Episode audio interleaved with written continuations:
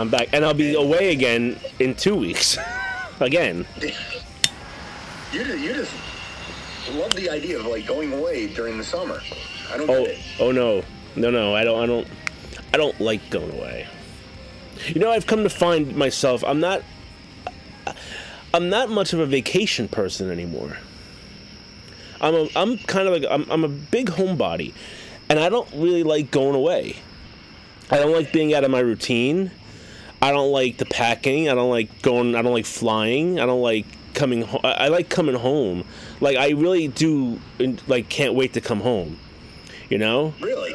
Yeah. I, I've just because I've just lately I, I've been every time we go away I'm just like I want to go home, and I, I've come to find out that I just don't think. I'm a vacation guy, and maybe that's because I have kids now, two small kids. And where like, exactly what it is. yeah, like I can't relax. Um, it's more work going away than it is staying home. Um, and now we're going away again next. So we'll be here next week, but the week after, little spoiler, alert, we won't be here because I'll be away again. But I'm just I'm not looking forward to it. I don't want to go away. I just I, I just don't like I'm the whole it- process. The reason why vacations are not fun, and I, and it's not because of them, but it's because of them. It's kids. It real. It 100 percent is. Because not only do you have to worry about entertaining yourself, but now you ha- like at home.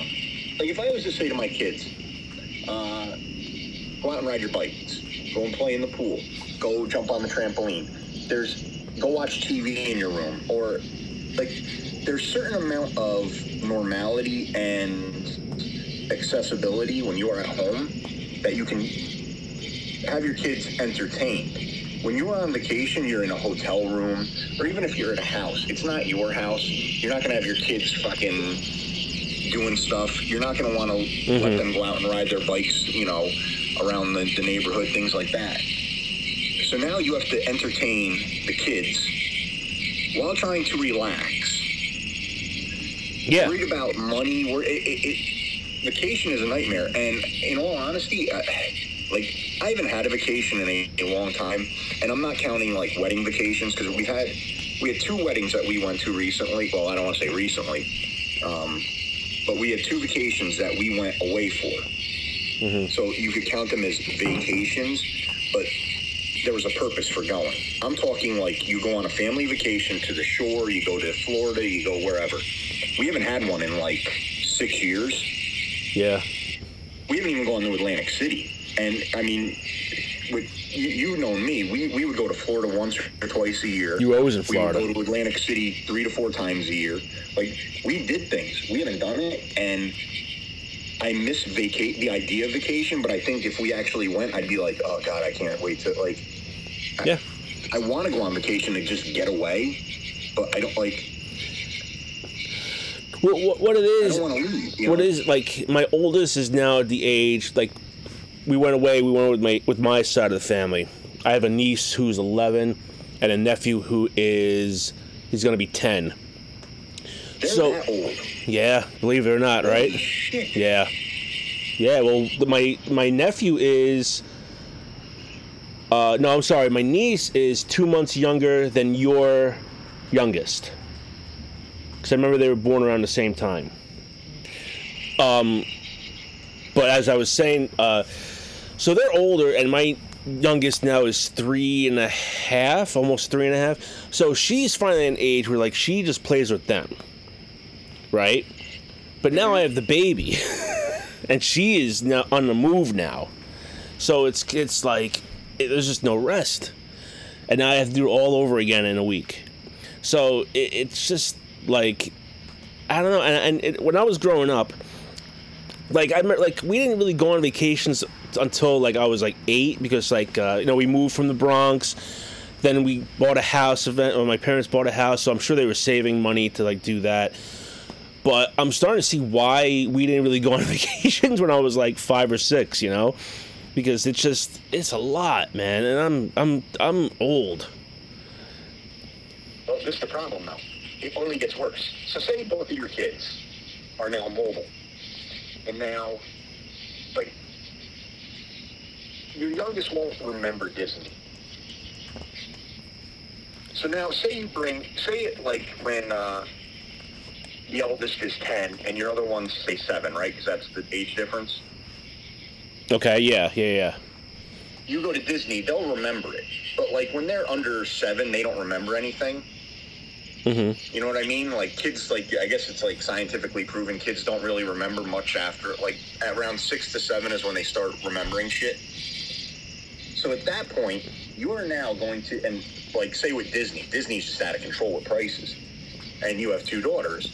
You're going to be paying out the ass. So now, vacation not only is stressful because of all that, then you have to add in the fact that you're paying for everything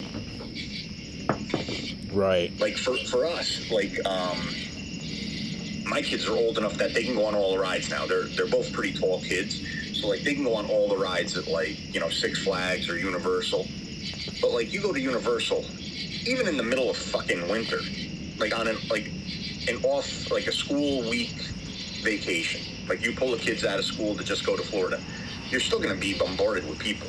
There's still Mhm. going to be a ton of people at this thing. So then we have to buy the fast pass and that's just stupid money. So now you're like, you're like, vacation doesn't get any easier. Vacation is terrible. Yeah. It, it's just, it, it's absolutely terrible. And even like going to like going to the shore, like the we haven't been there in a while, but like we went to Wildwood. You're just dropping a ton of money at the piers. Like Oh, there's yeah. just it, it, vacation is just not fun. That's why I wish my kids were like woodsy kids, where we could just be like, let's just go like hiking. You know, Yeah. let's go like camping Mhm. and just like sit by a river, go fishing, and just grill all day. But no, no, I can't do that. My kids would be like, "Fuck you, dad." Hmm. Yeah, pretty much. Yeah. So it, vacation doesn't. Welcome to the wonderful world of having girls, and vacations suck.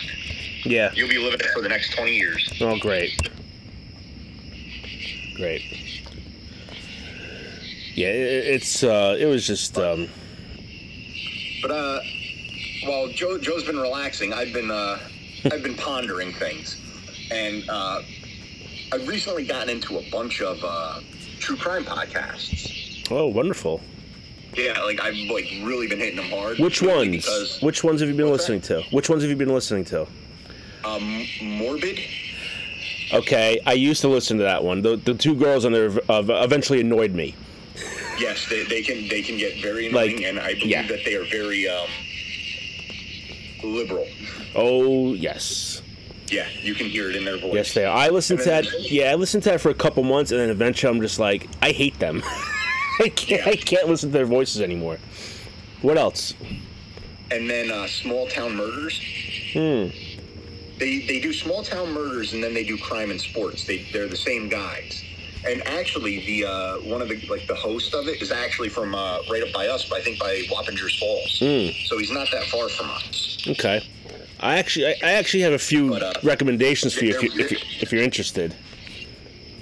Oh, I'm, I'm all about it. Yeah. Uh, all right, well, I'll tell you one. right- The Trail Went Cold is a very good one.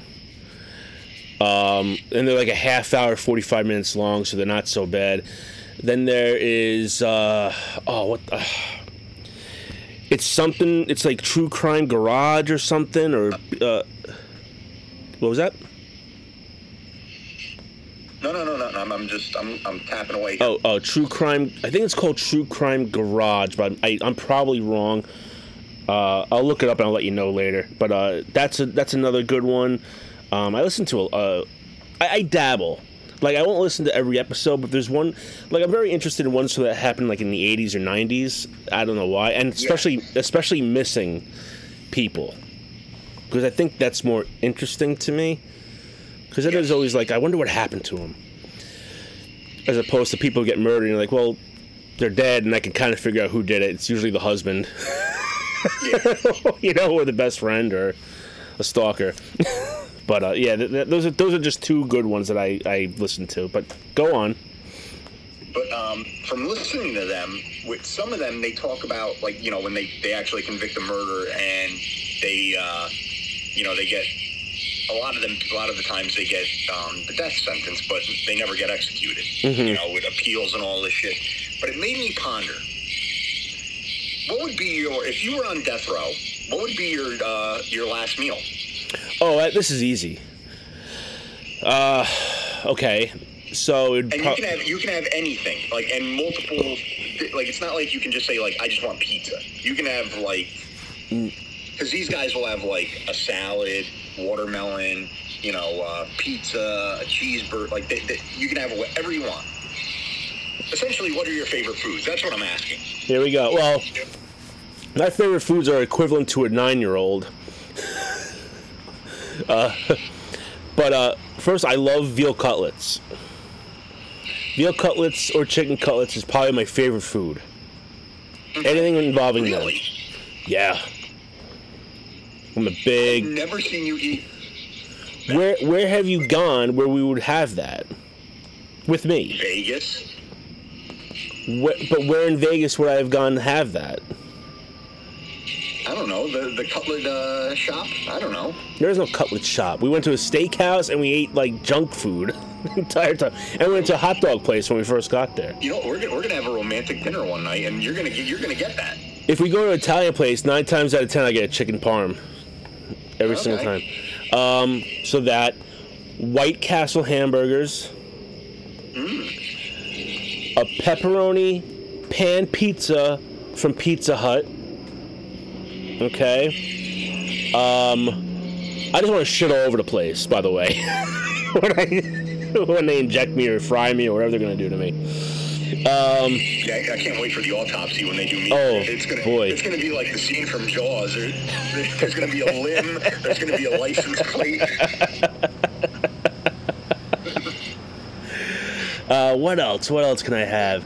Um, hmm.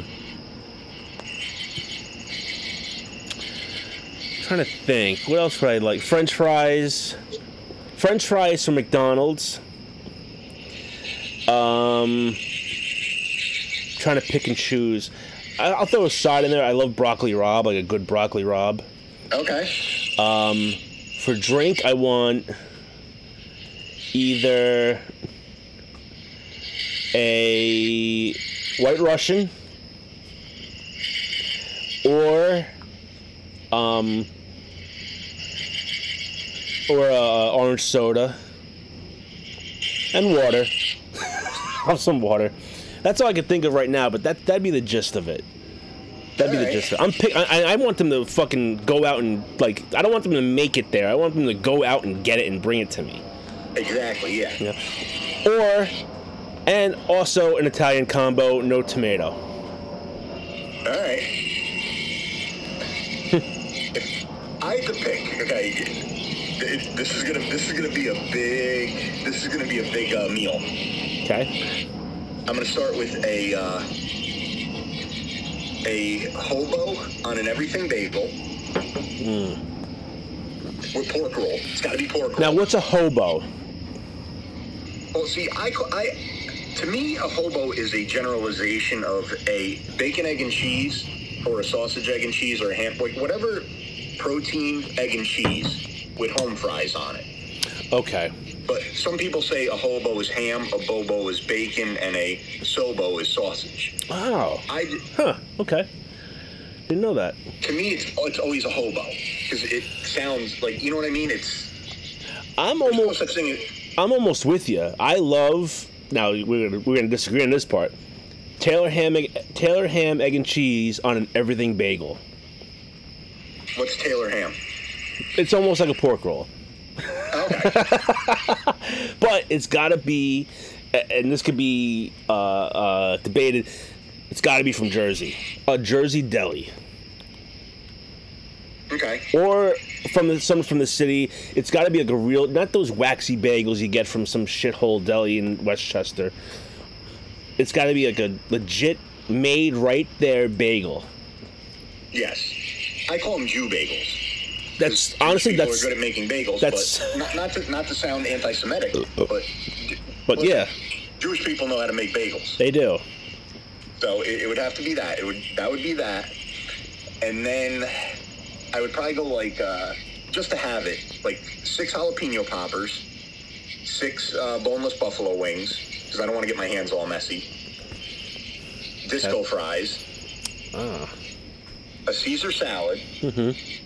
That would be my appetizers. Oh, and French onion soup.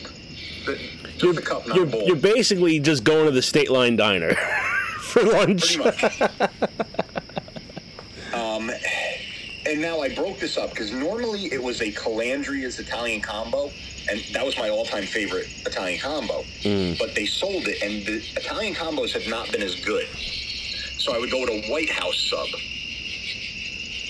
So a Okay. White House Italian combo, and if I could get it, a it would have to be like a Philly cheesesteak, probably from Tony Luke's. Mm-hmm. But I used to do when we used to work. I used to get me and another guy would get a Italian combo and a cheesesteak, and we would split it in half so you could get the hot and the cold. It was delicious. Interesting. I would have a tab soda, Mm-hmm. and then maybe an egg cream, Ooh. Okay. And then for dessert, probably key lime pie. That would be that would be my. Actually, any pie other than apple. I, I just I love pie. Like when we have birthdays, I just have pie. You don't like apple pie? I'm not a big apple. eh, Out of all the pies, that's probably my least favorite. I'm a big cherry pie guy. I love. Yes, I, like I said, I love pies. I. It could be my favorite on the the the, top of the mountain is a key lime, and then it's probably like pecan, shoofly, uh, strawberry, rhubarb, cherry. You know, uh, then the next tier is like pumpkin, blueberry. It, I definitely have a, uh, a hierarchy of pies. You're one of you're the second person I know to to say they like key lime pie. Their their favorite. Because not a lot of people like that. I love key lime pie. Yeah, you're the only- you're the one of the only people like it. It's my birthday here. That's what I get, Interesting. and I I could eat I could eat the hell out of it. But yeah, that, that would probably be it. There might be maybe some other things I may throw in there, but that would be the that would be the crux of my meal. Okay. Because yeah, I just I to me that's I just I'm thinking about it now, and my like I'm like salivating. Huh. Wow. But uh, that I, I I was really pondering that, and it's really been uh it's been on my mind since you've been gone. Oh, okay. Well, I'm glad you thought of me. Yes. Uh, But then I also started thinking, um, listening to the uh, the Morbid podca- podcast. They were talking about um, like things that happened in the woods. One of the episodes was like, "Don't go in the woods," Mhm. and they were talking about um, the suicide forest in Japan. yes. And what struck me as funny is they said like people will go there and you know they'll obviously do normal suicides, hanging, shooting themselves, things like that.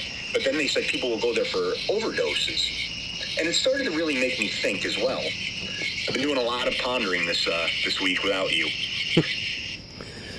Have you ever noticed? And maybe it's like other countries don't flaunt it like we do, but like, have you ever seen like a foreign drug addict? Uh, like you like when you like if you ever see a picture of France, like you all right, they show like the news coverage shows uh like Philadelphia or San Francisco. You see like a crackhead sitting on the side of the street. Like the U.S. is known for that. Like back in the '80s, you'd walk through uh, Harlem, it'd be all crackheads, or Times Square, it'd be crackheads. Like you don't see that in Paris. Like they, like. Do these other countries not flaunt it like we kind of do? Like it's almost like we're uh, proud of it in a way. well, Have you ever seen? And have you ever seen other than a, like a uh, opium den? Have you ever seen a Asian drug addict? not that I can think of. Right? I mean, like Really, not that I can I've think never, of. I've never noticed one like in newsreel. Nothing. Nothing like that. You don't see them. No, no, I, I really haven't. I haven't really thought about that. I, I mean, because when you think of crackhead, you think of like, I don't know, like these in like a crack house or the '86 Mets. It's, you think of that, but you don't really think of. Uh, yeah, you know, I don't think I've, and I, I think that could also maybe, and I'm not saying they don't exist, but the drug epidemic is horrible here. Yeah. As opposed, I mean, you gotta think like in other countries, you you get arrested for well, maybe not all not all countries, but like I'll say a lot of those Middle East Asian ones maybe. Uh, you get arrested for drugs, they pretty much kill you. like Singapore, Yeah. you know. So I, I guess yeah, I, but I, I also think that those drugs aren't really as rampant over there as they are here. We just do nothing to fucking stop it here. That's the thing. Yeah. that's that's my theory on that. Um, that- which is probably why you don't see it. I'm sure if you Googled it and looked it up, I'm sure you could find some shit. But yeah, I, I I I never really thought of that before. You think of some weird stuff. Right, you don't know what runs through this brain every day. Oh, I don't I don't want I, I, to. mean, I, I like really legit like. I mean, I'm sure in, in Paris, in London, in uh, Berlin, there's slums. There's got to be like, there, there's got to be shithole areas. Like every every uh, every city has to have a Skid Row. Hmm. Oh, London especially. What's that? London especially. I, I know I have seen British crackheads. their, their teeth are even are just Yeah. normal. But like, it's just it's very weird. Like, and you just don't get much. Right. I just it's just something I, I, I was pondering. Okay. But I mean, since we're talking about drugs, Right. I uh, you you told me about this. You said I should watch it. There was been two documentaries on it, and um, I watched the Netflix version of it, and what's that? and it was Woodstock '99. Ah, The, the train wreck that it was. Yes. intended on that one. right. What did you um?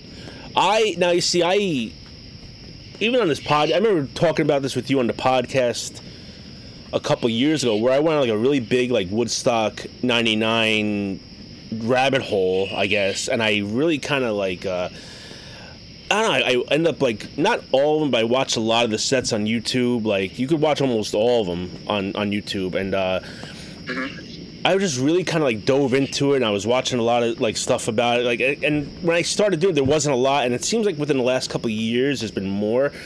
Uh, HBO put out one, I think, two years ago, and then Netflix did one last year. Um, the HBO one, um, if you want to get really pissed off, that's one to watch because all they do, all they do is just blame um, the white male. That's all it is. And even online, a lot of people were kind of like, "This is so like biased and one-sided." Like it really had nothing. To, they were kind of blaming the people in the crowd as opposed to the promoters and and the vendors charging, you know, up the ass with water and all that other crap. The Netflix At one. the end of the day, Go ahead. But at the end of the day, this was a concert with a lot of bands or a lot of musicians. We'll just generalize a lot of musicians that were targeted towards that group. If There it was. the Warp Tour, you would see a lot of emo punks. If it was, um, you know, the All Stars of Hip Hop, you would see like they they kind of made it where the headlining acts were for a certain demographic. It was. music but, but if you think, I mean, 99 is, in general, like such a weird year. Like, if you look at the music, like, it really, you could point to any genre and it really kind of rose. Like, uh, hip hop was big with Eminem. And Dr. Dre was was putting put out an album during that year, and then you have the boy bands, and you have teen pop, then you have nu metal, then you have acts like Jewel and Sheryl Crow, it really was a mishmash of music that year. There was not one genre that stood above everybody else. Like everything was just kind of mashed together. And that a a lot of people say that 99 is probably one of the greatest years in movies because if you look at the movies that year, a lot of shit came out and it was all different genres.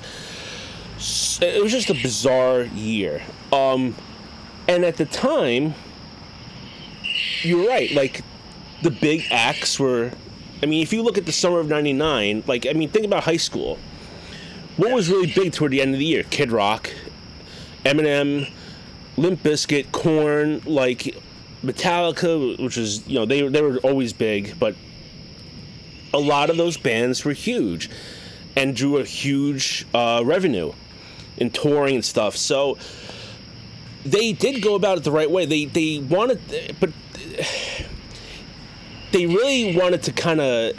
One side wanted to kind of have the feel of the '60 Woodstock, but then another one was like, well, we're not gonna we're not gonna draw anybody with that. Whereas if we have these huge bands that are popular right now, like we could really make a good killing on this. And that's what they did. So they weren't really wrong. You know, it was just a lot of the bullshit with like overcharging the water and the porta potties overflowing. There was barely any security. The security was pretty much kids who just went there and, and got a shirt and then just partied. That's all it really was. There was no police or anything. So Even it was the a free for all. one guy said that he uh, he dropped uh, I think ecstasy. It was Yeah. his birthday that night, and he was one of the like the producers. Yeah. So, Yep. And to me, I I look at it this way: uh, Michael Lang, and I'm not trying to shit on a dead guy, but he set up this concert, and maybe back in the uh, '60s there was a different mindset. hmm Maybe it wasn't. Maybe this was his MO all along. Because think about it. He, exactly what you were saying, overcharging of this, the, the ticket prices, all that. It was all about making money. Mhm. This guy may have been a, a, a hippie, free love, peace, and this and that. But at the end of the day, and I don't care who you are, it's the bottom line. Oh yeah. Bottom line is money, and he wanted to make money. Mhm. So the more I started really like watching it and thinking about it, I'm like, one, this guy was no good. I, I, it, it, not as a person, but just he was full of shit. It was about making money. He wanted to make money. So he did that. He overcharged the vendors, whatever the case may be. And then the other aspect of it, when it turned to the violence, um, a lot of the blame seemed to come on Fred Durst and Limp Bizkit set. Mm-hmm. You know, they and it's funny because watching the uh, Netflix one, they really kind of honed in on three bands that they pushed to be the problem, and I don't think it was. Korn kind of got everyone like they woke them up, Yeah. if you will. They woke the sleeping giant. Mm-hmm. Um, and then Kid Rock, he fueled it, and then Limp Bizkit set it over the edge. Mm-hmm. I don't think it was. Eh, Again, I go back to the promoter handing out candles. There was no set. There was no set. Um, like regulations on this. It was just hand them out, and there was no saying at the end of this. There was there was no message from the beginning. Like at the end, we're going to do this. We this, thi- you know this whole concert is set up for anti because it was mainly based off of the Columbine tragedy, which was that year. hmm Um, you know, we're gonna, uh, you know, we're gonna do a, a candlelight vigil. There was nothing of that said throughout the entire event. No bands ever said, you know, whether you're pro or against guns. You know, there was nothing that was said about it. And then they hand this out. It starts to fuel. But to me, eh, I mean, I don't know if you want to go further into that before Well- I get to my next. Well, so I don't think it was the promoters that handed out the candles. It was some group. I I, I could I could be wrong. Maybe I didn't listen all the way, but it was with Michael Lang. yeah, I mean, Lang well they had yeah, they, well they had uh, permission, obviously, Yeah. which makes me kind of wonder. Like it's just like it shows you like there's such a domino effect with society. Like, think if Columbine never happened, they never would have handed out those candles. Would there have been a riot? Yeah. I mean, think about that. How weird. Just one thing happened a couple months before, and it just a domino effect of it kind of led to everything that happened. There might have been riots, but there probably wouldn't have been fires. Um, it, it is, it's, It's. Yeah. Well, keep going. you know, and then uh, like the other thing, you know, they, they sit there and they talk about how, uh, and please don't, whoever's listening, do not take this as any type of uh, slight on these victims here. But you know, they talk about oh, the women were, you know, the women were being uh, harassed and abused and this and that. I'm sorry, but if you're putting yourself in a vulnerable situation, there's a little bit of fault on you as well. And I'm not, again, I don't want to sound like I'm a uh, sexist, misogynist, whatever, but like they were offering um, airbrushing for bodies, you know, body painting. They were offering it in one of the tents. These girls were just, I mean, in the first episode of it, they talked about how everyone was walking around naked. Like, yes, you have you have that situation, and there's no, there should be no um, physical abuse by a man on a woman like that. But at the end of the day, I, I it's it, this is like a hard thing to express because you know you get that thing like, well, a girl dresses a certain way. What do you does she expect to be raped? Like, I'm not saying that at all, but you know, you're you're you're you're topless and you're you're in you're crowd surfing. Yeah, you're gonna get grabbed. I mean, it's it. it I'm, I'm not condoning it in any stretch of the imagination. Hey, listen, me and you, me and you went to a lot of concerts during this time. Mm-hmm. If someone's coming above you, and we've been in in that area of crowd surfing, I never did it, but you reach up to pass them. You, I mean, you acc- you could, I mean, whether accidentally on purpose, you end up accidentally grabbing stuff. I mean, and it goes both ways. You know how many fucking balls I've grabbed?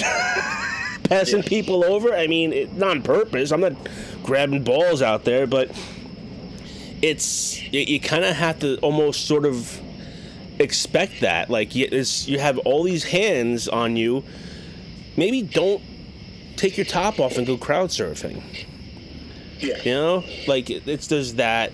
Uh, I think another big issue with it was a lot of these girls, they, they like to say in there, a lot of these girls were underage.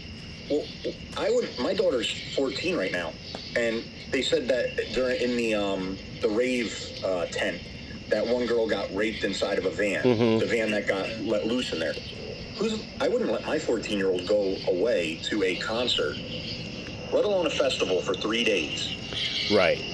Well, you also you also don't know if, if that kid had permission to go. She could be like, "Oh, I'm staying at Sarah's house for the weekend," and then next thing, and back there was no cell phones really back then, and then who are you to know that she's going up to Woodstock? Absolutely. You know what I mean? You have no idea. That is putting yourself in a bad situation. Right. Is, are you mentally mature enough at 14, 16, even 18, at 25 to be able to make smart decisions? Right. Add in the fact that you, they probably weren't, um, they weren't hydrated. They were probably drinking, and they were probably doing drugs. Uh huh. So now their their mind's totally fucking shot. Yeah. I mean, like, I'm not condoning what these guys did. Any of the sexual assaults, rapes, anything like that. But again, it's it's a it's a bad situation to be put in. Like I, I wouldn't want my kids in a situation like that. Yeah, I I agree. I I, I think I think there was so much shit that led to everything that happened with that, and uh, it- yeah, like you said, it was a lot of drunks, a lot of people on drugs, and you get a lot of uh, like I said, there was no cops anywhere. And if there were, you have hundred thousand people there. they can't be everywhere at once. Unfortunately, shit's gonna happen. Unfortunately, a lot of bad shit happened. Um, but going back to, you know, placing the blame, it's almost kind of like uh, a school shooter. Okay? Of course, you have these people who blame the guns, but at the end of the day, it's the guy who's pulling the trigger. It, it, one, no, it, it, the guns are a tool. Right. So, Limp Bizkit is kind of like the gun. And you could have a school shooting. You know, you're you're uh, you're in the cafeteria. Like think about us in the cafeteria when we were in high school. We had our backs to how like where we sat. We kind of sat in a corner. But say you were in the middle section there, and someone just was nuts, and they wanted to come up, and they just had a knife. They had a knife hidden in their, their hoodie. They walk up and they could just start. Think about it. They could stab ten kids before anyone would even react, Right. or maybe even know what's going on. So yes, a gun is a more lethal, more um, effective killing instrument, Mm-hmm. but a knife is just as deadly and more stealthy. Right, but what I'm what I'm trying to the point I'm trying to make though is that you could blame the bands, but at the end of the day, you put them on there. You said, okay, and uh, you watch a Limp I mean, you had to have known who Limp Bizkit was. You know, whoever suggested it knew their type of music. Same thing with Korn and Metallica and you know whoever else was there that was like a hard metal band. You know that crowd. You know that fan base. So you know you did it anyway. Yes. Okay. Um. It was just all the all these things mixed together. There was just these bad ingredients, and it just led to a riot. Um, Absolutely. I mean, that'd be like when we, I mean we've seen uh, we've seen the Insane Clown Posse many a times, right. and that'd be like the uh, the chance up in Poughkeepsie going. Well, you know what? They ruined they ruined our stage. They ruined our equipment. They they stained everything. They made everything sticky. Bees came into the place. We had to have it fumigated. Well, you knew that they were going to be dumping gallons and gallons of soda everywhere. Right. it's it's the nature of the beast. We've been at uh, I mean, and think about it. They're in a huge open lot. What if it was in a small venue?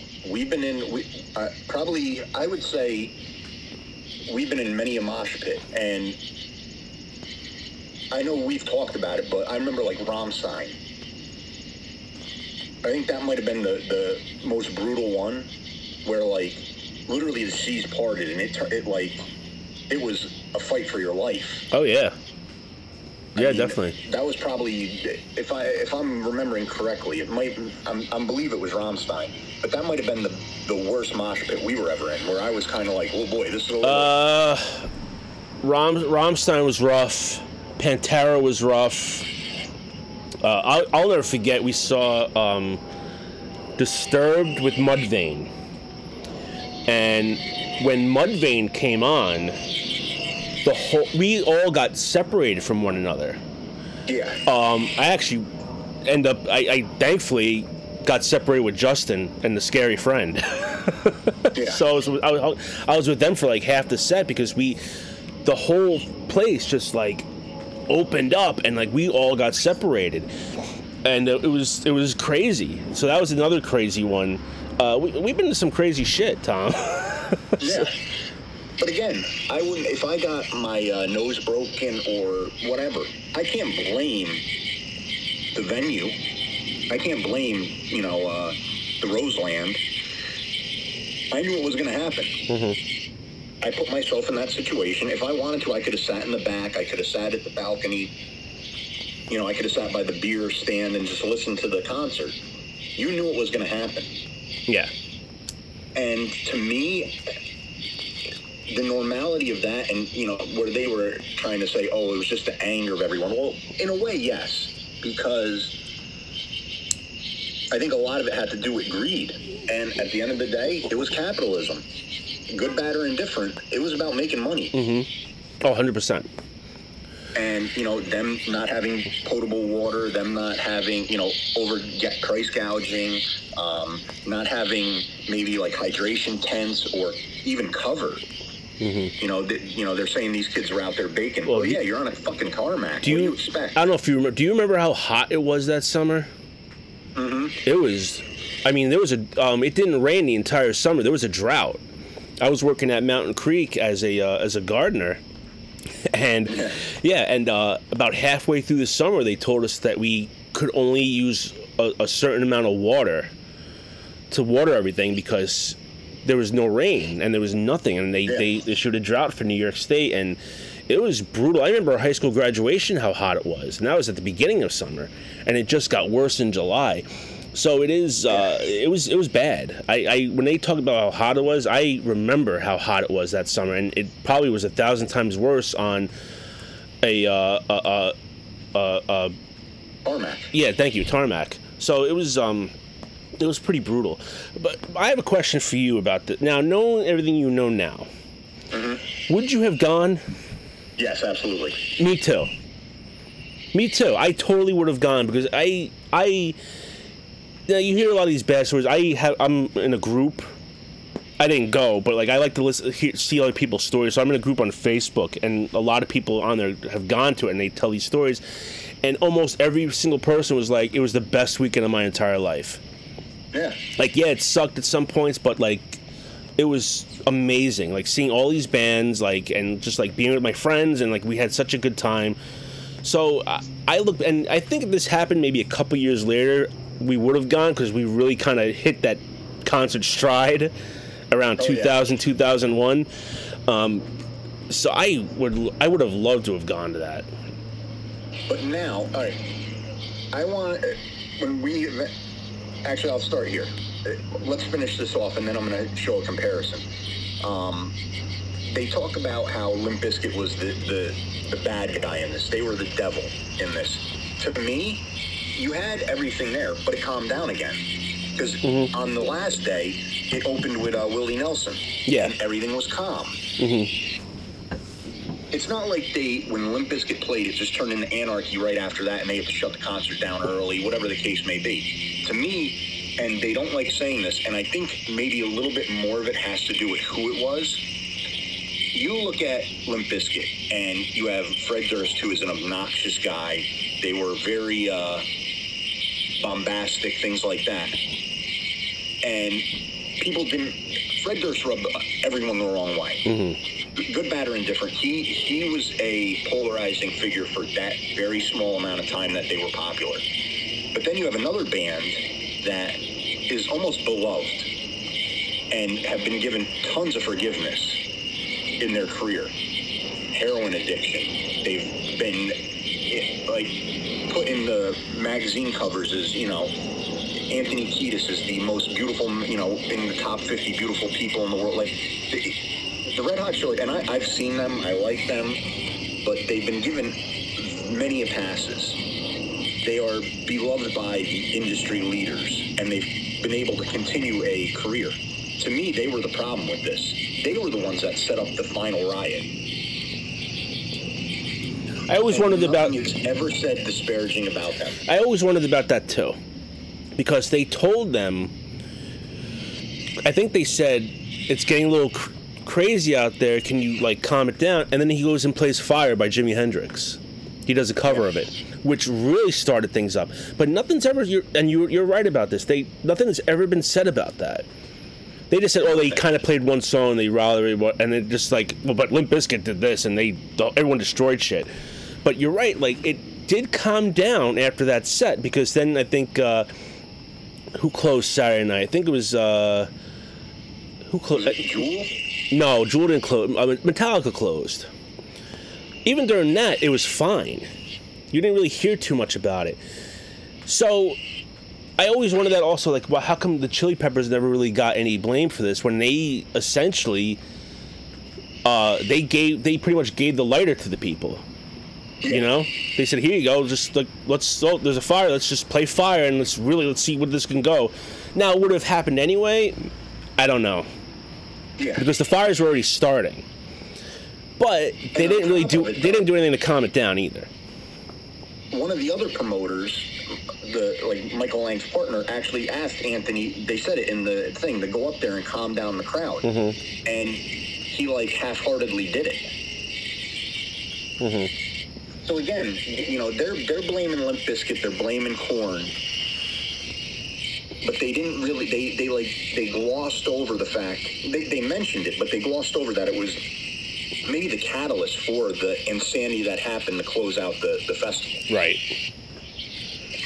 and I just I find that very uh, just again not to sound this way, but like not fair to Limp Bizkit. I Yeah. think that they were they were made out to be the scapegoat in this. Oh, absolutely. And everyone, I think a lot of people agree with that. I think a lot of people agree with that. And, and, and it's, as I said before, like you knew who you were putting up on stage.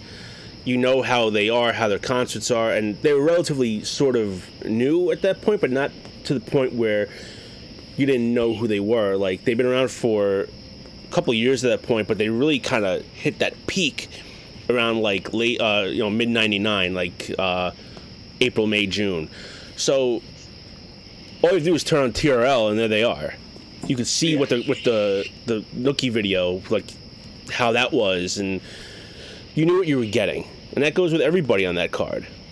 Yeah, I mean, you had people sitting there wearing red hats backwards, getting Right. eyebrow, or, you know, piercings. And, Exactly. Exactly. You know, I, I don't know anyone like that, but Oh no, absolutely not. Especially not somebody who lives upstate. Yeah. But again, Who, that whole really summer wore a red Yankee hat. They put them. They really like demonized them, and I just I didn't like it. But then I started thinking again after uh, it. it- Again, my brain was running, and they blame this. And yes, there was destruction. It was in a very confined area. Mm-hmm. And I find it very funny, and maybe it hasn't happened yet. It hasn't happened yet, but maybe maybe in ten years there will be something on it. But they they publicize this as being this, as you said, this uh, angry white male issue. You know, they, they demonized that category of people. It was a very small amount of damage in a very confined area. Yet nothing. There's no demonization about the uh, Antifa um, riots the, the, two summers ago when every city was burning. They, they don't. They, they like gloss over that. And the amount of damage that took place at Woodstock is minuscule compared to the damage that happened across all these cities. Yet they don't demonize anyone there. You don't I know. hear. And again, it's fairly fresh. Even uh, even like the LA. You don't have any documentaries on, you know, the summer of uh, 2020 or 2021, whenever it was, and every city was burning. and there might be. I mean, it's still relatively new, but even like uh, the LA riots, like even that. I mean, that's wasn't the same thing, but it was almost in the same wheelhouse of like police brutality and all that stuff. Even that's like looked at as like bad, but like this one was not. So it, it's really it's it's just it's dude, it's the media. Yeah. It's the media con- controlling the, the puppet strings. That's all it is, and it, it, it's. Mm, I could really. I could really go off. But I'll leave that up to you. So Yeah, I mean, I just, uh, I just, it was a good documentary. It was fun to see, and you know, be able to experience it from a, again, not just watching the show. Like if you were to just watch the coverage of it, you would just see the bands playing. You wouldn't know the maybe the stories of what was going on inside. But the fact that they they sat there and made this to seem like it was like you know uh, a defining event in fucking um, anarchy, you know, anarchical history, is to me very dis- disparaging, right. Well, and if it's very, very. If again, I don't want to sound this way, discriminatory against those bands, those people there, and the groups that were involved. yeah. You know, Um, yeah, it, it, it, I liked it. I like actually liked. I re- actually ended up rewatching it maybe two months ago, around that time. Um, I did like it. Um, if for you, I wouldn't really suggest going to watch the HBO one because I it, I it pissed me off. Because it was just so one sided on, and it really focused on that on that whole thing. And it was a lot of this shit was like just stupid like they really they focused on the DMX set um and it's like oh you have a uh, you have you know 90,000 white people uh singing along to DMX and they're saying the n word left and right. It's like well they're they're, they're singing and DMX is putting the mic you know out like you know sing along with me. I, I mean I don't, I don't know. He also wrote the song. that had that word exactly exactly. So it's just like it's just nitpicking. But let's uh let's let's move on. Um so if you're like me and you don't really care about soccer too much the, the world cup is going on this summer with the uh, the women's. And uh the uh, us women's team was knocked out this past week Uh, it, again, I am 100% an American. I love America. I love living in this country. I would support it wholeheartedly with every effort that the U.S. puts out, except for this team. This has been nothing but a bunch of whiny, entitled assholes. And looking at social media, a lot of people agree with me. They are fucking happy they lost. Well, you know what it is? It's like you said they won the last two World Cups. Correct. Okay. This is a team that really needed to be knocked down a peg. Yes. Okay. Because they were on their high horse for all for eight years, twelve years now, maybe. I guess I don't know how how many years. Um, and they just they needed to be knocked down a peg, and this and this did it. I'm with you. Like I'm, I'm America through and through, and I'll always support it. United, no matter what sport, especially in the Olympics. Like always for that. But this team, like you just like man, like you just don't like them. Yeah. Kneeling for the the anthem, uh, just the whininess of you know, oh, we're, we're not paid as much. Okay, Right. That's what every sport. And let's put it this way. Let's compare this team to say the um, dream teams. The first, let's say the first two dream teams. They were the most well known. They were uh, arguably the best players ever put together in the world. Mm-hmm. It was the uh, the dream team. You never heard them bitching. You never heard them complaining. They went mm-hmm. out there. They took care of business. Were they a little arrogant? Yes, they're arrogant players. They had the right to be. when you're the, when you're the best in the world, you're allowed to be that way. Mm-hmm. But you're, you're, you can be that way with couth. And this women's team has not displayed that at all. They've actually made me ashamed that they were out there competing.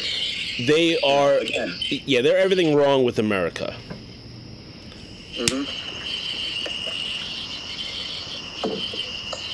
One hundred percent, and you know they talk about equal pay. Okay, and let's put it this way: in the realm of soccer, I would think that the women are more popular than the men's team. And I will admit this: watching men's soccer and watching women's soccer, women play a better game. Men, men- men's soccer is it's a lot of pussies out there, I guess. I- and I'm using that in the terms of, you know, they get hit and they fall down and they roll around and cry.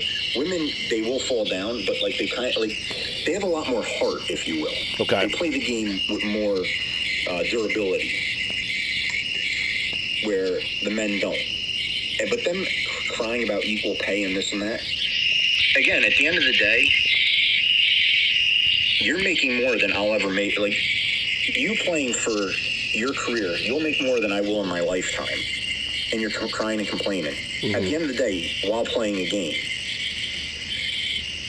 I'm tired of hearing about it. If you go, you know what, you don't like this, go to the, go to a regular job and, and see what it's like. Right. Live paycheck to paycheck.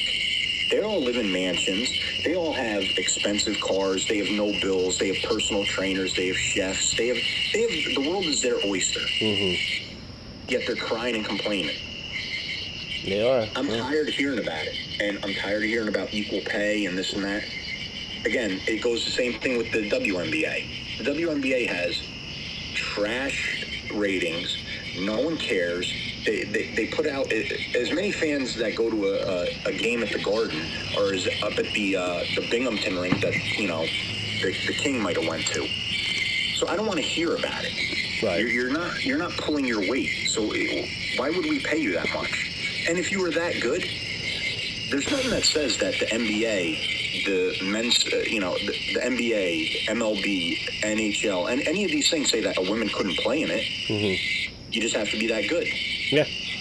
I don't care if you're the worst player on the uh, the Knicks and you're the best player on the in the W. You're the MVP of the WNBA. You're not going to make the Knicks.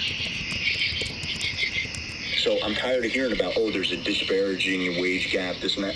It's not that. It's it, you have to be the best at that job, and let's put it this way: say the WNBA is the AAA of basketball. Well, you're not you're not making the pros. You know, you're always going to be you're always going to be uh, you know uh, Kevin Costner, you know, in Bull Durham or the other guy. You know, you're not you're not going to make the pros. Like it just it is what it is. But the fact that they lost, it you never really see it in any sport except for this, where people were rooting against them as being the home team. Oh You yeah. know, you- you're a Giants fan. You would never sit there and go, you know, I hope the Giants lose. I hope they lose. I'm an Islander fan. I'm not going, to. I hope they lose. You know, maybe if, if they're just, you know, they're going to be shit, you hope that they lose to get a good draft pick. Mm-hmm. But this is an open field. There's, there's no draft picks in, in World Cup. you want them to win.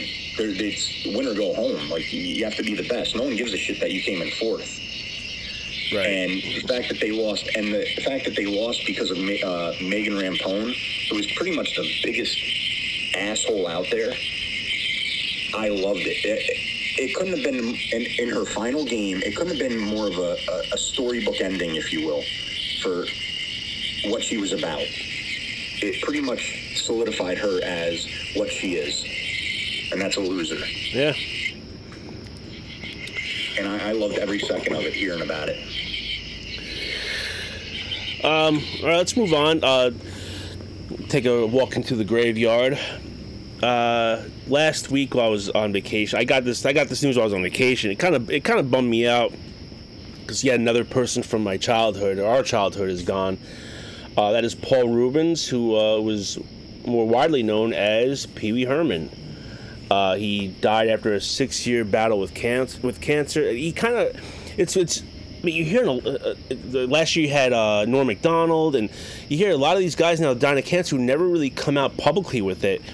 Um, and I, I kind of almost respect that. Um, because you're not looking for sympathy, and you don't want people like being up your ass about it. You know what I mean? Um, but uh, he was very big in the, the mid to late '80s, and then um, he got caught in a uh, uh, an adult movie theater exposing himself in 1991, and it pretty much derailed his career for pretty much throughout the 90s, and then he kind of sprang up again in the late 90s and was really kind of um, out there a lot, and I, I think he had just had a Pee Wee special on Netflix a couple years ago. Uh, I'm not really sure what. I remember being on. I didn't watch it though.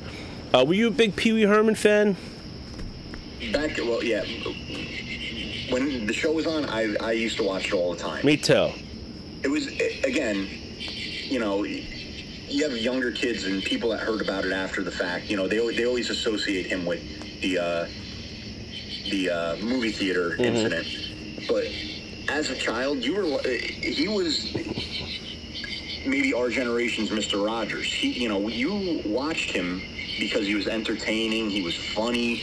You know, his movies were great. I'll, I'll watch them today and I'll still chuckle at them. Oh, uh, Like- P- Pee Wee's Big Adventure is probably one of my favorite movies growing up. Yeah, I mean, I, I still quote, you know, the large Marge scene, and uh, he was great when I was growing up. And fortunately, I guess you could say, is when he had his incident, it was still where I was young enough not to understand it. Yeah. So he always, and you know, it became the running joke after the fact when we finally got hip to what happened. Mm-hmm. But he always will hold that special spot in my, you know, childhood heart. Oh, me too. Someone who entertained me for a long, long time.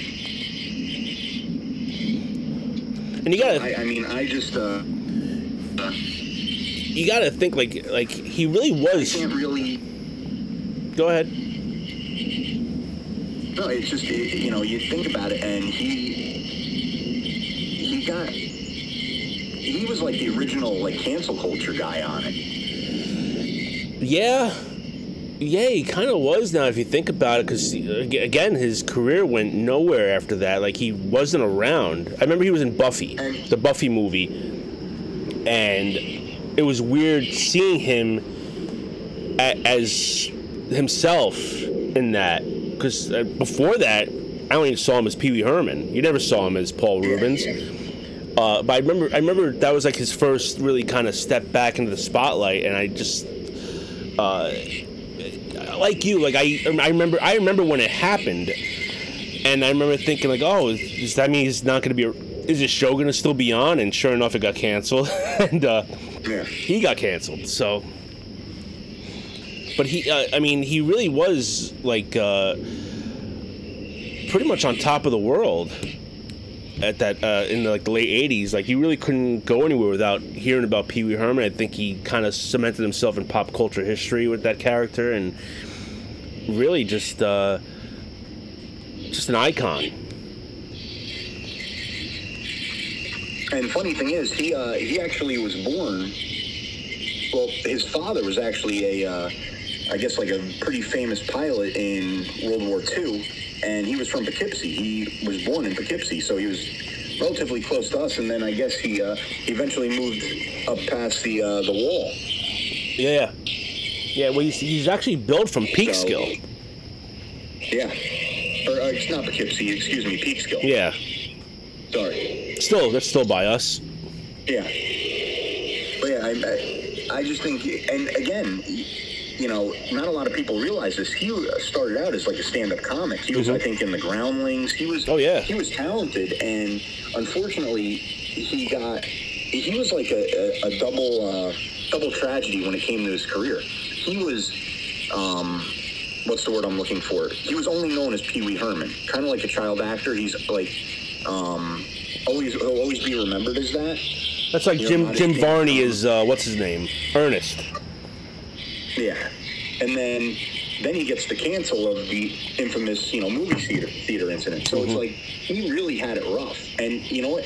He never, you, you never really heard him complain about it. You never heard him bitch. He just he rolled with the punches. He took his infamy for what it was, and you know, I'm sure he lived well up until you know cancer ate him alive. But Yeah. it, it's just it's it's sad that that again another one of our childhood memories is gone. Mm-hmm. Yeah.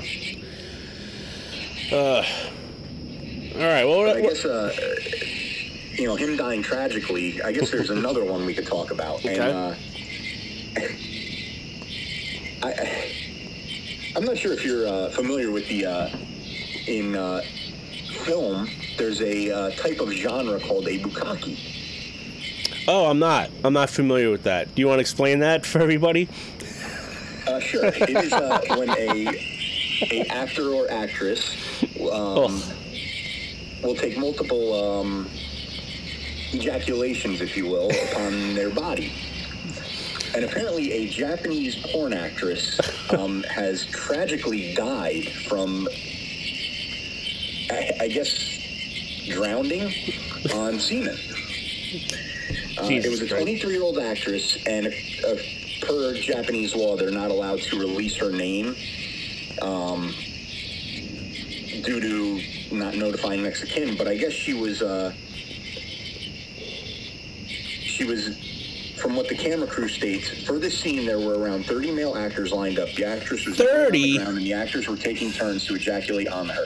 The director insisted that they direct their semen into her mouth, which is quite normal for a bukkake scene. Unfortunately, however, due to the filming, the actress began to choke on the semen. Um, they stated that she was um, unable to breathe and had swallowed too much of a load, apparently. My God. loads. Um, I guess they tried to resuscitate her. Some guy had to give her mouth to mouth. Oh, So God, God bless him. Um, Jesus. But unfortunately, she uh, she did not make it. Did it? Was it like this? Was it like a? And this is apparently a very popular uh, popular Stepped on it. genre in um, Japanese porn because it makes seven billion dollars in 2016. Well, those Japanese people are freaks. Um, and now it is said that it's uncertain and too soon to say if the death of the actress will cause a ban on studios to film these type of scenes. Oh my God. Ugh. But they are going to put in tougher restrictions. Oh, that's, that's so gross. That's so fucking disgusting. But like, um, like, not to shit on the dead or ejaculate on the dead, but like, imagine like you're this this uh, this chick's sister or brother, and like you know you're trying to explain to the, your you know your kid, like, oh, you know, Aunt uh, Aunt Sookie died from you know drowning. Well, how did she drown? Like, was she in the ocean? Was she in a pool? No, no, she was on her knees. like, She was uh, doing her duty as a as a performer, and uh, well, it When you- that went wrong. when you turn 18, we'll let you know. I mean, like, I mean, like the parents. Imagine, like you're like you're at the funeral and you're looking down in the casket and you're just like, man, you you- like, how do you do that? How do you like? I would be like, I, I, there has to be a closed casket. It has to be like I couldn't have anyone looking at her. I don't know. This is making me sick to my stomach. you know, like you So know, like gross. you know, uh, think about it. Like her high school classmates that were friends with her are showing up, and they're looking down, going, "Oh, I remember when I, uh, you know, remember that time after uh, junior prom? Yep, it would have thought that that would have been a prelude to what Oh, killed you." all You know, right. like, I, so fucking disgusting. And again, at the end of the day, like, I'm not shitting on these people. Listen, I mean, if that's your occupation, and again, not to sound this way, if that's your occupation, you're getting paid handsomely for it, I guess. But, like, what makes you, like, just sit there and go, yeah, you know what, I'll, I'll take 30, I'll, I'll take 50. Yeah, like, it, I don't, I don't know. This is this is just bizarre. it's just, it, it just makes my stomach turn. Yeah, mine too. I'm getting like kind of woozy. Let's move on. this is just so fucking disgusting. So usually, uh, leading up to a uh, wrestling pay per view, we do a uh, a uh, uh, prediction segment, but we uh, were off last week, and SummerSlam was this past weekend. And you watched SummerSlam, like as you said. Yeah. Uh, what did you What did you think of the overall uh, of the overall show? Uh, I liked it. I uh, I will admit I would normally fast forward through the women's championship match. Uh, I did not. I actually watched it, and um, I was actually very happy that uh, Iyo Sky did cash in her Money in the Bank. Um, I like her as a champion. I I kind of like the. See, I'm like torn here. I'm happy um, Bianca Belair lost the title as quick as she did because I just can't stand her. Yeah, I likewise. she didn't have a second reign. Yeah, it felt almost kind of. I don't know. I didn't like it either. Now I'm wondering, are they gonna like you know they gave her her second reign so they can say she's a two-time champ. Are they gonna now push her down to maybe like a uh, not being a main eventer for that? Or are they gonna try to rebrand her? Like I, that's what I'm wondering. They should rebrand her because I think her her act is very stale at this point. Um, I actually, I actually did fast forward that match, and I saw like the end. Uh, I, that and the Ronda Rousey Shayna Baszler. I didn't watch that one either. Um, but I don't, I don't know what they're gonna do. I, I really, honestly, I don't care what they do with Bianca Belair. I, I, I think they need to do something different with her because it's just she's not. sh the crowd response for her has been down, and I think a lot of people are now kind of getting hip to the fact that she's just kind of being shoved down our throats. Um, I like Iyo Sky as champion. I think that's going to lead to the that damage control group breaking up, which it should because I think it's just kind of ran its course. Um, I was very, I was I, I, I like the show overall. I really like the the Logan Paul Ricochet match as Yeah, the that opener. was one I could care less about. Yeah, I, I- don't like either of them. I wasn't gonna watch it, but it started the show, so I'm like, I'll give it a shot. And I, I did, I did like, I do respect the fact that he can, that he can go. Like a lot of celebrities come in, they don't really do much of anything, and he really, I, I, I feel like he's really committed to it. You know, uh, so I, I respect that. I don't like him, but I do respect the fact that he's putting his all into when he wrestles. Um, I uh, I liked the Gunther match. I was wasn't sure where it was gonna go. I'm really happy he won, and now he's about I think he's less than 30 days away from breaking Honky Tonk Man's record, Yeah. which is something I d- never thought I'd really see because that it was such a long time, and with the way the uh, IC title has been presented the last two decades, I didn't think anyone would hold it past like a year. Um, what else? Uh, I like the LA Knight winning the the battle royal. I think they're finally pulling the trigger on him. I'm gonna get to him. I don't. I don't want to talk about him yet. Okay, what are we can talk about. But uh, the Cody match was good. I. I like that they're. It seems like they're passing the torch now. Mm-hmm. That, that definitely seemed to be the passing of the torch match. Yeah, well, Um, according to uh, what uh, Triple, I guess they did a press conference. Like what happened at the end, like wasn't planned. Oh, really? Yeah, with Brock Lesnar raising, like, and I guess it was kind of like, it, like you said, it was a pass torch because Brock Lesnar never does that. He hugged Yeah. him and like rose his, ra- raised his hand and stuff, and I thought that was really cool, and it was something you don't really see. So uh, it was a really cool moment. Um, I just don't like the fact that he was literally like just he was getting destroyed in the match. He was, yeah. He, he just pulls out the win, like you know. And I guess maybe they're going to try to maybe push him on the toughness of him, things like that. Oh yeah, definitely. Uh, so I, I'm happy he won. I, I I do like him. I you know he is the uh, the grandson of a plumber, so I, I enjoy the fact that he's you know a common man. Um, the Seth Rollins Finn uh, Balor match was. Uh, I know you hate him.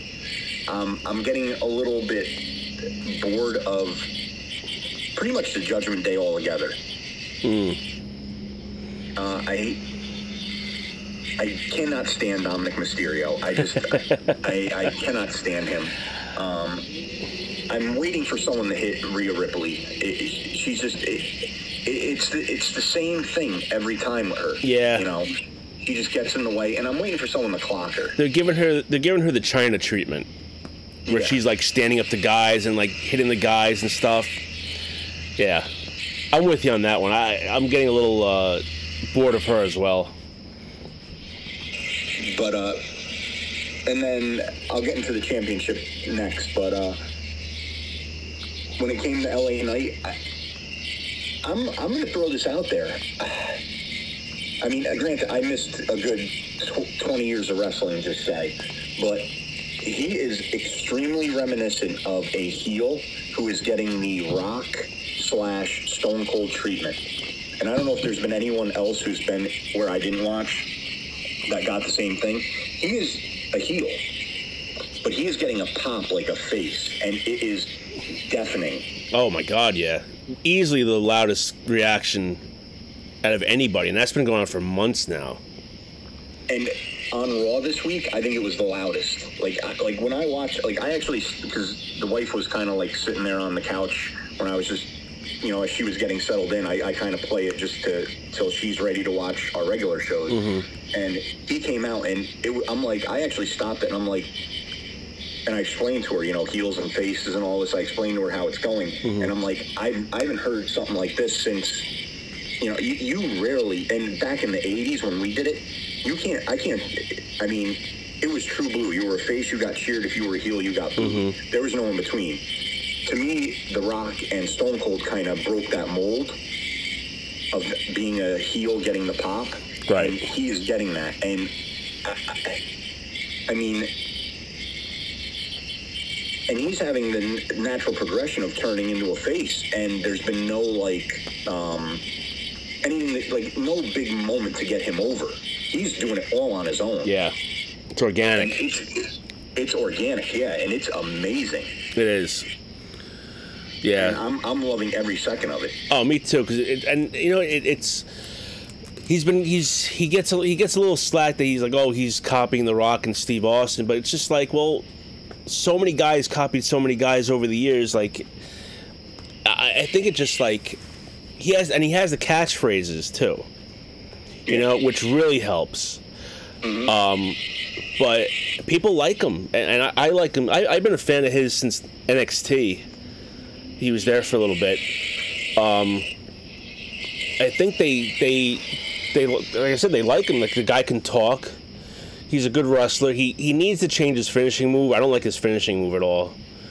Um, so he needs to do something with that. But like he's he's really you're right. There hasn't really been anybody in the last 20 years to really do this. A lot of people say Daniel Bryan, but Daniel Bryan kind of was already a main event kind of guy uh, when this happened. I know you weren't watching around that point, but that this kind of this sort of happened with him. But he was already a world champion before all that happened. You have to kind of go back and watch the the it's called the Yes movement, where uh, he wasn't being used properly. So then, you know, the crowd really started getting behind him and doing the yes chants and all that stuff. Um, but it's it's fun to watch. Like I really kind of like you. Like I'll I'll use like Raw as background noise while I'm like out here having a cigar or something. I'll just I'll, I'll watch, but like I'll just kind of be like playing on my phone. But when he comes on, I stop everything I'm doing. I'm, I, and I watch him. And I think that's a, that's a really good thing because it's like, well, what's, what's he gonna say? You know, that's what that's what people want. They they don't know what's what's he gonna, what's to come out of his mouth. Um, and they recognize that, and I, I think now now he's going to start something with the Miz, which is a good stepping stone to get even higher up. And uh, it's it's going to be interesting. And I mean, he's going to be one of those guys that goes from never having a title to, I think, being a, a, a world champ. Possibly, yeah, definitely, yeah. I mean, and I, I- like I said, I, I enjoy him tremendously when he comes out. I mean, honestly, the two the two biggest things that I enjoy the most when it comes to crowds are his pop and Dominic's booze. yeah. I mean, they are they are on par with each other. Oh yeah. Yep. and it's amazing to see it that way because you don't think like uh, a guy who just hasn't really been winning. It's not like it's a, a Goldberg type situation or anything like that where he's. I mean, he's he's lost to some weak mid carders. oh yeah. and he's still getting over. Mm-hmm. And you like you hear in the uh, you hear in the announcers like even uh, like Wade Barrett is sitting there saying yeah. Oh yeah. you know, like and like Wade Barrett is to be on the heels end of it, Mm-hmm. And he's even acknowledging it. So like, I, I think that they, I don't think they realized that he was gonna resonate with the crowd this much, and I think they're kind of scrambling with him. Oh yeah. Well, they're now. I mean, like they really kind of at the Money in the Bank thing. Like he he lost that, and then he lost that four way to to go against the United States champion, and a lot of people were kind of like, well, this is because WWE is known for not pushing people who got over themselves. I could really go off on this, but we're you know restricted to time here. Uh, so it's nice to see that they're kind of going the positive way with this, and they're starting to. They put him on Raw this past week, even though he's a SmackDown guy. So uh, like to get more eyes on him, really, uh, it, it's it's a good thing. It, it's it's it's. Uh, I I just hope his popularity continues, so like they can't ignore it because sometimes guys will be popular for a little bit and then they they really fade away. Um, and I just hope that doesn't really happen with him. But I don't, I don't think it is. I think he's uh, he could talk, which is going to really help him because not a lot of guys can talk like he does these days. Yeah, and I mean, like, and it's weird. Like, I see the pushes that they have, um, and I shake my head at it. I'm like, why is this guy going here? Mm-hmm. And then I see other guys where, like, I see the potential from just being a, a classic fan, and they're not giving it to him. Yeah. And a few of these guys, like, I'm like, what the hell are they doing? I mean, I can name three right off the bat that I'm wondering, like, when are they going to do anything with? Mm-hmm. And it's Bronson Reed, um, JD McDonagh, and what's his name? Uh, shit, it just popped out of my head. But like, I'm not. I'm waiting for them to get the the you know the push, and it's like, hopefully they don't flounder with Yeah. these guys because they're good. And maybe a little bit on, and I don't know if you watched uh, the Great American Bash, just to not get off of SummerSlam topic, but uh, the Ilian Ilian Dragunov, I think he could be the next LA Knight because he's a he's essentially a heel who's getting a huge pop, Oh yeah. and I think it's because of his maybe not so much on the mic, but his in-ring performances are amazing. He's good. Him and Gunther, because he was part of that NXT UK organization that was around a couple years ago. Him and Gunther had some fights, really good ones. So uh, he, he can go. Yeah, I hope that they get him, and, and I like Carmelo too. I hope that they bring those two up to the the big show because I think those two could go extremely far. Oh, absolutely, yeah. But now I guess we'll get into the uh, the main title match just to end this show up. And I uh, I did not like it. I'm with you. Um, I think the this whole bloodline thing is sort of running its course. Yes. You know, it, now it feels almost kind of like they're just like pulling anything out to have like a shock. Um, but it's been going on for a year and a half now, and it really hit its peak early this year with the whole Sami Sami Zayn thing, and then like it, it, it kind of it went away from that, and it kind of picked up a little bit, but now it's just almost like like eh, like who well. eh, I feel like they're just kind of doing the same thing. You know, now they're gonna have the Usos probably fight each other, and it's just kind of they need to really break away. Like I, I, I just don't know where they're gonna go next with Roman Reigns. You know, because there's really no one out there, with the exception of Cody Rhodes, who I think they're saving for WrestleMania. There's really no one out there to really challenge him. So like, now where do you go? Yeah. I mean, I think maybe if they were to keep the the storyline going, they should have had the Usos split and Solo go with one of them and the other one go with Roman. Just to, but now it's like, who is it? Jay? No, Jimmy. No, Jay. Jay is on his own, and the other three are together, and it's like, eh, it's just it's it's getting too too drawn out. Mm-hmm. And again, you're going to break up the Usos. This is, if you will, in the past, I would say, the way that they talk, because I didn't watch, but in the past decade, they've been the most dominant tag team. Yeah, And now you're breaking them up, and but you're still like continuing it, but with like side characters that are main eventers. So Mhm. like it's like, where the, if you're going to have them have a feud, have them have a feud, but you have these other characters that are still in the mix, and it's just it's. I, I don't know. I, I see this turning into like a Survivor Series type thing. You know, where you're gonna have the bloodline, and I could see maybe them getting a, a new guy in there to. I, I don't know. I don't know where they're gonna go with it, but it's just it's it's getting a little drawn out, and I just I really can't stand Roman Reigns. hmm I just he's just. I I don't think he's that good.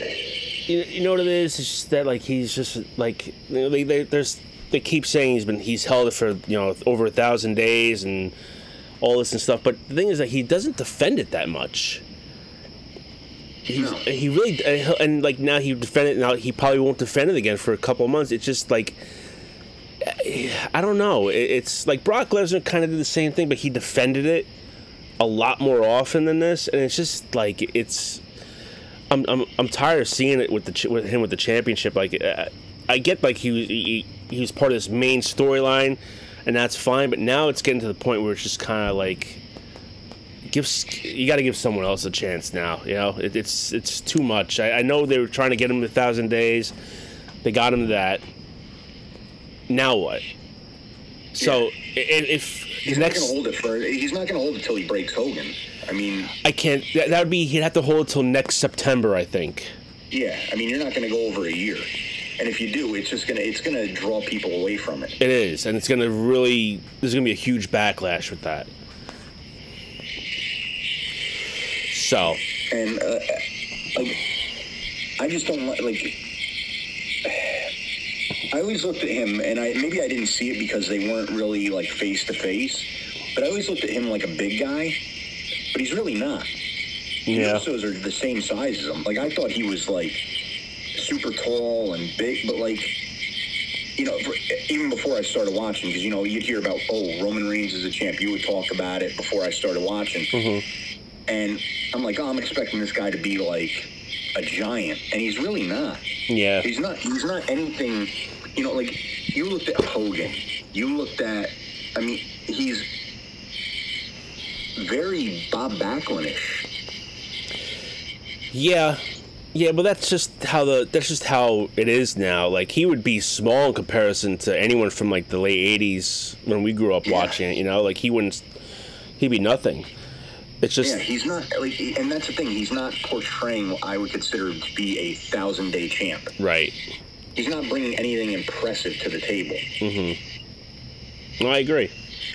It, it- now I agree. Whereas, like, I could see why they kept it on him for so long because it was just like he was involved in this probably the a big the biggest storyline in wrestling. But now it's the point where they're just kind of like they don't. I feel like they don't really know where to go with the story, and it's being dragged out, and it And needs I it needs think to it's going to be a bad thing too when he loses the title. Like he's got to like right now. In all honesty, he has to lose it to Cody because there's no one else as big. Right. But they're know, they're thinking about that happening at WrestleMania, which is several months away. So it's they gotta have they they gotta build somebody up for him to fight against because there's no one believable with the exception of Cody Rhodes that Yeah. could that I would see taking the title off of him. So Because I mean, even right now, you like you look at it, and um, like yes, Gunther has his impressive run right now, Mm-hmm. and he could eventually be there. But like Drew McIntyre, he he's not he, he's he's lost essentially the last two um, pay per views he's been in. Mm-hmm. Um, Sheamus is on the downward slope. Uh, Damian Priest regularly loses. He's not dominant in the essence of you know being into that cat. Like th- they're in a very big pickle. they are. I think. Oh yeah, they dug themselves into a hole because he beat every guy that came across. No one really kind of challenged them. So it, it's yeah, you're right. It's it's Co- Gunther, but uh, that that won't work because how he's he, they're both natural heels. So you can't you can't you can't even put Gunther against him right now. Every time he every time he wrestles, there's always outside interference. It's like, can we just have a match where he actually like wins? Yeah, You know, like having outside interference helps at pay per views and things like that. But like, it's on Raw or on SmackDown when he wrestles, he's get like he's not getting clean wins. yeah, and it's just getting like you know you know he's not going to get a clean win. Mm-hmm. It's always going to be some sort of outside interference, and it's just I don't know. Maybe they're thinking of a steel cage or a Hell in a Cell where no one can get in. That it might work, but it's just it's to me it's just it's it's just I don't like him, and I don't like the where it's going with it. yeah. Me too. I'm kind of hoping it ends sooner rather than later. So, all right, let's uh, let's wind this down. You can follow us on Twitter, Bull in the Ring PC, Instagram, Bull Ring PC, Facebook under Joe Tom or Bull in the Ring. You can find us on Podbean, Podcoin, Spotify, Google Podcasts, and Apple Music. Rate and review us and uh, subscribe so other people see us or listen to us, I should say. Tom, anything like to add? Uh, no, I'm just gonna I'm gonna keep uh, cranking through my uh, true crime podcast, and maybe I'll get some more uh, interesting questions for you. Sounds good. All right, well, until next time, I am Joe. I'm Tom. We'll see you next time right here on Bulls in the Ring. just locked up. Next in line to get fucked up. Your best bet is to stay away, motherfucker. It's just one of those days. It's all about the